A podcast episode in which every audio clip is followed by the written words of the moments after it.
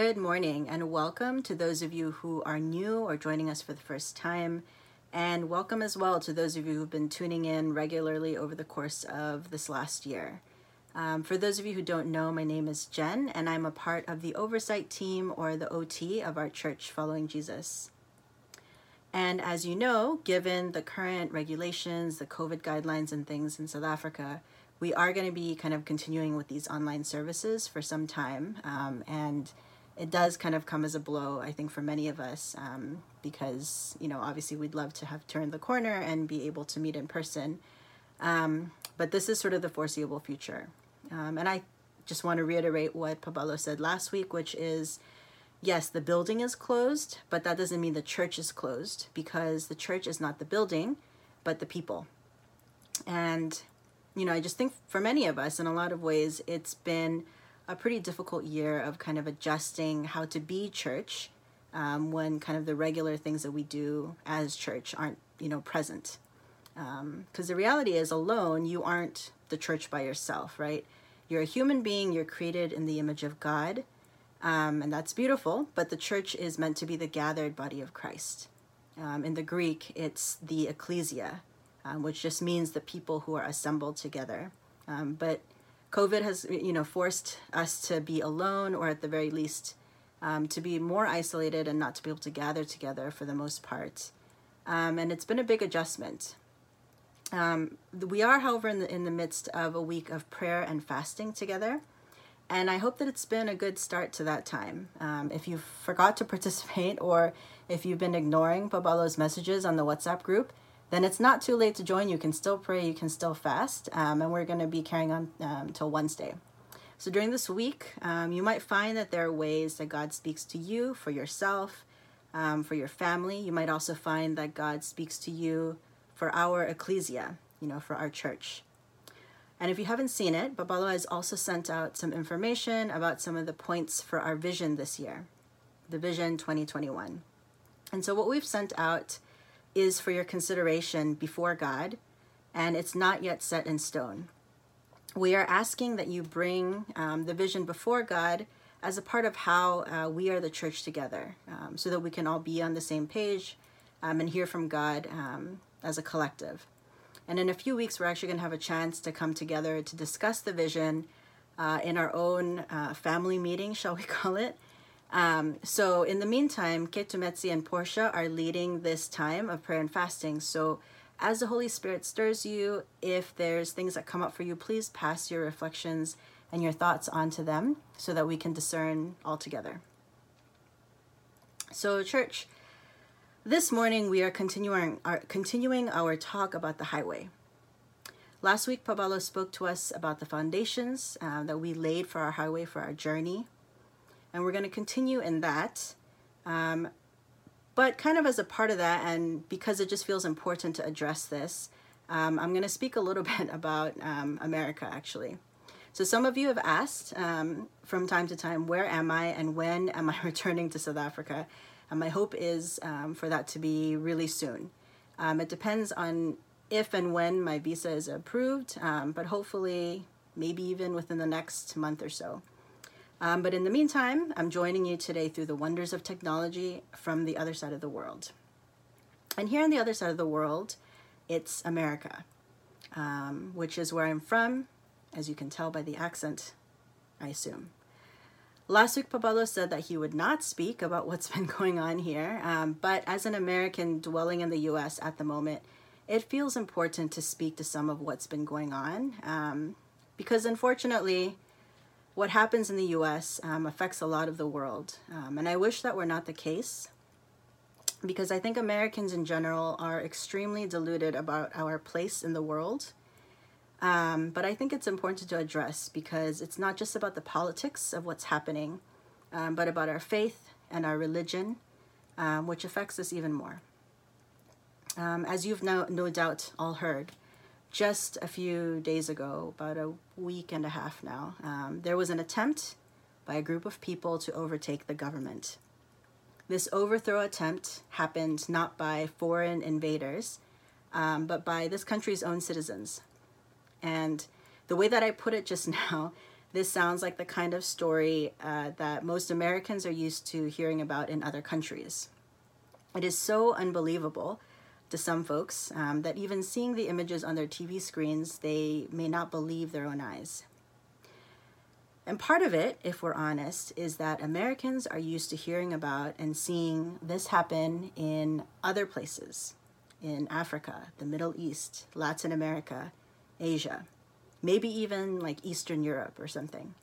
Um, we are used to the story um, that in other places where there isn't democracy, or where there is poor governance, or where there are lots of uninformed or desperate people, or where there are lots of poor people, that's where we see uprisings. In other words, we're used to seeing uh, poor folks, usually poor folks of color, rising up and forming militias, engaging in guerrilla warfare, being violent and ungovernable. These are images we associate with lots of other places, but not the United States of America. And this, I think, is why so many news, media outlets, politicians, um, church leaders, lots of folks have been saying things like, you know, this is not America. This is not who we are. Um, this is not what Americans do. We are better than this, and so on and so forth. And I think the reality is, um, of course, this is America. We don't get to say that we are America uh, when we think we're, you know, doing these great and noble things. Uh, we have to understand um, that we are America when we are doing terrible things as well. We have to understand that there is a deep rot that is built right into our country, into our history, into our governance, into our culture, um, into who we are. In our two and a half centuries of existence, we have caused so much harm in the world, so much harm within our own borders as well, um, that there is no possibility of moving on, of healing, of unity, um, of higher moral ground, or anything like that uh, to be had without acknowledgement of this fact, which is that violence is as American as apple pie, for lack of a better phrase. It's like a very popular phrase in America. Apple pie is like a a fruit dessert, like a mince pie, but big with apples inside. Anyway, the information about the identities of the people at this insurrection shows that these are not really poor, desperate folks. Um, they are people who had the resources to travel, many of them by plane or by train to Washington, D.C. They included store owners, police officers, and military personnel, politicians, and the vast majority of them were Christians. They were Christians who put up signs saying, Jesus saves, or quoting scripture, or holding crosses. Uh, they identify themselves as evangelical Christians and they attend vast networks of churches across America. They believe things like God has a plan for our country, God's will cannot be perverted, Jesus is the answer, Jesus is the way, the truth, and the life. God will make a way, God will prevail over evil the righteous will be saved. A lot of that sounds pretty familiar. Am I right? So some of you might say as you hear this, okay, but Jen, those people are not Christians, even if they kind of sound like that and say Christian things. They just think that they are. Others you might say, um, those people are actually our dear brothers and sisters. Uh, they need correct teaching because even if what they believe is correct, they shouldn't have practiced violence in order to achieve their means. And then others you might say, um, I agree completely with you, Jen. These folks and their bad theology, they must be eradicated from the church. And to all of you, to all of us, really, uh, what I would have to say to that is that we need to check our foundations. So Pablo spoke about this last week about the foundations of our um, highways. Um, I think it's really important for us to consider um, that the reality is, as much as we want to disavow um, foolishness or what we consider to be evil. Um, those folks don't believe that, and they were doing it um, in the name of Jesus um, with the same um, elements of theology that many of us espouse. Um, and we may say that what they did and said was twisted, but it does not mean that our own foundations don't warrant some exploration as well. Um, you might be thinking, you know, but we would never have been so foolish as to be part of uh, such a thing, um, such an insurrection. You know, we're not foolish enough to join those doom spraying churches, you know, where they make people eat grass. Um, but this, in many ways, is actually our problem. We're too busy reminding ourselves that we are not these obviously sinful people or these obviously deluded people to be doing the hard work of looking internally at ourselves and our beliefs. Jesus tells the story. Um, it says that Jesus told the story to some who had great confidence in their own righteousness and scorned everyone else. Two men went to the temple to pray. One was a Pharisee, and the other was a despised tax collector. The Pharisee stood by himself and prayed this prayer I thank you, God, that I am not like other people cheaters, sinners, adulterers. I am certainly not like that tax collector. I fast twice a week and I give you a tenth of my income. But the tax collector stood at a distance and dared not even lift his eyes to heaven as he prayed. Instead, he beat his chest in sorrow, saying, O God, be merciful to me, for I am a sinner. I tell you, this sinner, not the Pharisee, returned home justified before God. For those who exalt themselves will be humbled, and those who humble themselves will be exalted. So, to this I say, let, us take this opportunity um, to check, to consider. How is it that we share a religion that is the same name as those folks who do these ridiculous things? Could it be that there are elements of our own highway that need a new foundation?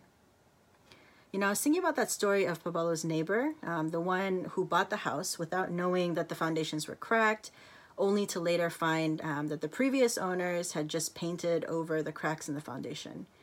And I was also reminded of this one time um, I came over to Trissy, uh, Trissy, Chrissy and Trevor's house um, in Cosmos City, and I saw that there was this like huge gash um, that had been kind of torn out of the plaster in the wall. Um, and it turns out the builder had used kind of this mixture of like sand and cement and dirt or something to plaster over it. Um, and then they painted over it so it looks like any other wall, but underneath it was not very strong and it was crumbling. Um, and they needed actually to chip away at, at, big portions of it, maybe even all of it, to redo it and make it suitable um, for being an actual wall. Um, and I sometimes feel this way about Christianity. And I think that we all should too, to some extent. So, God is good, God is powerful, and God is loving. That's not really what's in question here. But the foundations of what we have received as faith are, in many ways, rotten. And events like what we saw in America are exposing this. It should really deeply trouble us that we so strongly hold to a faith that is being used to commit grievous sin um, and to lead many astray from liberation in Christ. I think we should really resist the urge here to differentiate between, oh, well, you know, what that's tr- not true religion or whatever, and what, you know, it's false or whatever, and so on and so forth. Um, I think we should resist the urge to set ourselves apart from those we think are engaging in this sort of foolish behavior. I think it behooves us rather to take this opportunity to begin or to continue to re- really re examine the foundations of our faith. Um, to move into the freedom that Christ has set us free for. Um, and like the tax collector in that parable, um, I would encourage us to be quick to humble ourselves um, rather than to kind of try to figure out the ways that we are justified um, and the things that we believe are justified. Um, I think it behooves us to kind of really consider what is it that we believe about how God works, about God's purposes, God's favor, um, about God's will, in the world, how how uh, prayer works, um, what the church really is, um, what it means for the church to be at work in the world. Um, there are a lot of verses that we enjoy um, quoting, that we uh, certain tenets of our belief that we hold really strongly. Um, but what do they mean for really how we should live? what do our foundations tell us about how we ought to behave? and is that reflected in our church? is that reflected in our individual lives. Um, and I think that that is really honestly hard work to do. Um, and I'm encouraging us to move toward it. Some of you may know this, but in the church liturgical calendar, Christmas actually starts on Christmas Day, but it keeps going on until the 6th of January, which incidentally is the day uh, that the riot in America happened. Um, and the 6th of January is when the season of Epiphany starts. So it's kind of historically, um, Epiphany, January 6th, is a day where you know the the magi or the kings um, came to Jesus uh, when he was born and gave him the gifts. And it kind of was like, okay, they're revealing now Jesus' identity to the world that Jesus is the king um, of all the world, the Lord of all the world. Um, and in this way, the season of Epiphany is about revelation. And I really invite you to consider what is it that's being revealed to us? And how then shall we live? Okay, I'm going to transition us a little bit um, into a bit more of what I'd hoped to talk about today. And I'm going to start with a breath. Actually, let's take a breath together. Um, I'm going to invite you to breathe in, breathe out, and let's do another one. Okay. Psalm 127, the first two verses. Unless the Lord builds the house, the builders labor in vain. Unless the Lord watches over the city, the guards stand watch in vain. In vain you rise up early and stay up late, toiling for food to eat, for he grants sleep to those he loves. So I used to find this psalm very beautiful and relaxing. Now, however, after having tried to live my life as though I believe this psalm and as though it's true, I actually find this psalm very challenging and not at all comforting. I think this is partially because my understanding of it is incomplete to some extent. Um, and I think that that also is due to some of my own theological foundations about how I think God should work. Um, and today I'm going to invite you to approach this psalm with me as a mystery and not as kind of like a command or a statement of fact, um, as a platitude or some kind of condemnation or anything like that, but just to approach it as poetry, um, which is what the Psalms were, um, as music. So, again, let's get back to this highway that we keep talking about. So, some of you may have been traveling during the holidays, um, or if you not, uh, if you were not, um, I assume you remember travel more or less, right? So driving, right? Someone drives for a while, they get tired, um, so then maybe they switch off, and someone else drives so the other one can sleep. You know, you know the feeling of being stuck in a car or a taxi for hours. Um, you finally get up to stretch your legs at a rest stop. Um, you go to the toilets at the petrol station. Maybe you stop and get your takeaway from Steers or KFC. Um, you know, sometimes you're at the border waiting to cross, and a huge line of people. Um, apparently, the one um, across Zim was like several days worth of wait. Um, so, you know, I think we remember some of those kinds of experiences of travel, the rest that's needed. Um, and obviously, we also know that in the age of COVID, rest stops aren't quite what they used to be. Or if they are, we might feel uncomfortable because that they're you know they're progressing in the way that they used to but maybe we're a bit worried about the distance um, that we're able to keep from people and so on and so forth so rest stops, switching off driving, those kinds of things. They're practices that we do when we travel so that we can make it all the way to our final destination. When we are stopped to rest, we're not moving. So it seems like we're not moving toward where we want to go, but it's actually these moments of rest that are necessary, um, that are crucial if you want to make it all the way to the end, because otherwise, you know, the car's going to run out of petrol or the driver's going to fall asleep at the wheel or whatever else. So in the last few weeks, my Facebook feed, my WhatsApps, um, they've really been filled with lots of stories of grief and sadness. This second wave of COVID that's hitting South Africa, and along with this kind of new variant that's been introduced um, of the coronavirus, that's causing you know these quicker or more easy to spread infections and things, um, it's really wrought havoc on the country. And even though I'm not there, um, I've heard many of the stories, I've seen the Facebook posts and things, and in fact, here in the States, um, Los Angeles, which is where my kind of closest community of friends um, and things are in the States, they are currently basically the coronavirus epicenter of the world. Um, so I have friends who are nurses and doctors um, who've been telling these horror stories of the illness and the death that they're seeing on a regular basis. Um, and they're stories similar to ones that I've read about in some of the hospitals across South Africa, especially um, in some of the hotspots. And if toward the beginning of the pandemic, many of us still didn't know someone personally who had been impacted by the virus, we can't say that anymore.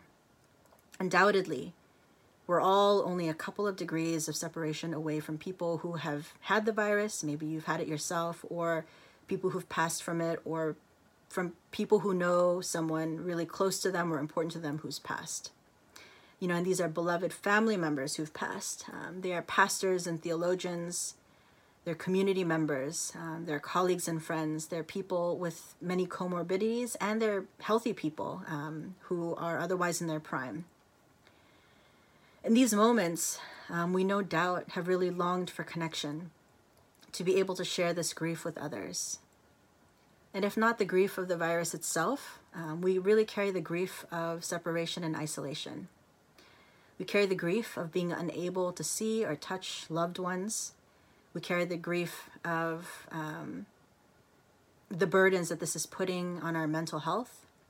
We carry the burden of the lack of employment um, that this has caused, the lack of job prospects, the loss of jobs and of pay, um, that we've we carry the burden of the struggle to find food and other provision, um, the burden of not knowing if we'll be able to pay our rent, not knowing how our children will be cared for, um, even the grief of having regular things like family gatherings or weddings or normal dating or meeting friends or church meetings, school work, even funerals. All of these kind of regular rituals, they've been disrupted. And these are really trying times. I read something online recently that said something like, everybody needs more support than any of us can give. And it seemed like a really apt word for our times. Because grief is super exhausting. Stories of pain and suffering are exhausting. We each have them, and then so too do our friends and family members to whom we would normally turn for comfort. I spoke about my friends who are doctors and nurses, um, and I also have friends who are teachers who've talked to me about the exhaustion of trying to teach all day with masks on and face shields on, um, or of navigating how to do school that is partially online, partially in person, or all of these other um, complications. Um, not to mention, obviously, stories of millions of learners who are falling through the gaps even more because they don't have the resources or ability for these creative technological interventions and things you know, the ones who attend schools with pit toilets in the midst of, you know, coronavirus and everything. And on a very micro level, you, you know, all of these kind of big global patterns aside, just being alive these days is exhausting. You know, just going to the shops for groceries is draining. Going for a drive even can be draining um, to some of us. And yet the psalmist says, Unless the Lord builds the house, the builders labor in vain. Unless the Lord watches over the city, the guards stand watch in vain. The highway we're on right now is the one that's filled with potholes. Our energy is drained from trying to navigate and avoid them. And just when we think we're through the worst of it, a whole new section comes up where we have to slow down and, you know, carefully inch our way around, make sure we don't puncture our tires. And as we drive, we see that there are other cars that are accidentally hitting these potholes, but we barely have the concentration to watch our own progress, much less that of others. What is the church? What is the ecclesia in times such as these? How do we do all of this difficult work of caring for ourselves, of caring for each other, of caring for the world? How do we examine our theological foundations, as I said we must do in this season, when we are barely keeping ourselves and our families financially afloat? Who has time to help someone else? Who has time to do all of these things when we are trying to keep ourselves healthy and sane? The psalmist says, Unless the Lord builds the house, the builders labor in vain. Unless the Lord watches over the city, the guards stand watch in vain. Notice that the psalmist does not say, Well, the Lord probably isn't really building the house, so you should really get to work at a breakneck speed to get it done as fast as possible, you know, since God's not really helping you. Psalmist also doesn't say, look, I mean, God's not watching over the city anyway, so you better get as many guards as possible to watch over it. But the psalmist also does not say, you know, well, God's building the house, so you don't have to do anything. God's watching over the city, so just take a break and do nothing. That's also not what the psalmist says. There's an assumption made by the psalmist, perhaps, perhaps, that building must happen, that starting standing guard will happen. What is not assumed is whether the building and the guarding we are doing is in cooperation with God or not. How do we apply our labor to the work of God rather than futile work? How do we build and stand watch like people who have rested, who have experienced the sleep of the beloved? This is a season in which, in which we must learn restful work or work from rest. We don't have the luxury in this season to allow our souls to rot because we cannot go to church in a building. We don't have the luxury to ignore how many of our theological foundations are causing a deep and insidious rot within and outside of the church. We do not have the luxury to hide away in our beds until COVID is over, until everything returns to normal again. We do not have the luxury to plow on as though everything is normal, doing the same things that we did before.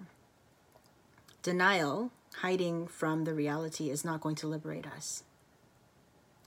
And I kind of want to say here, you know, God will liberate us.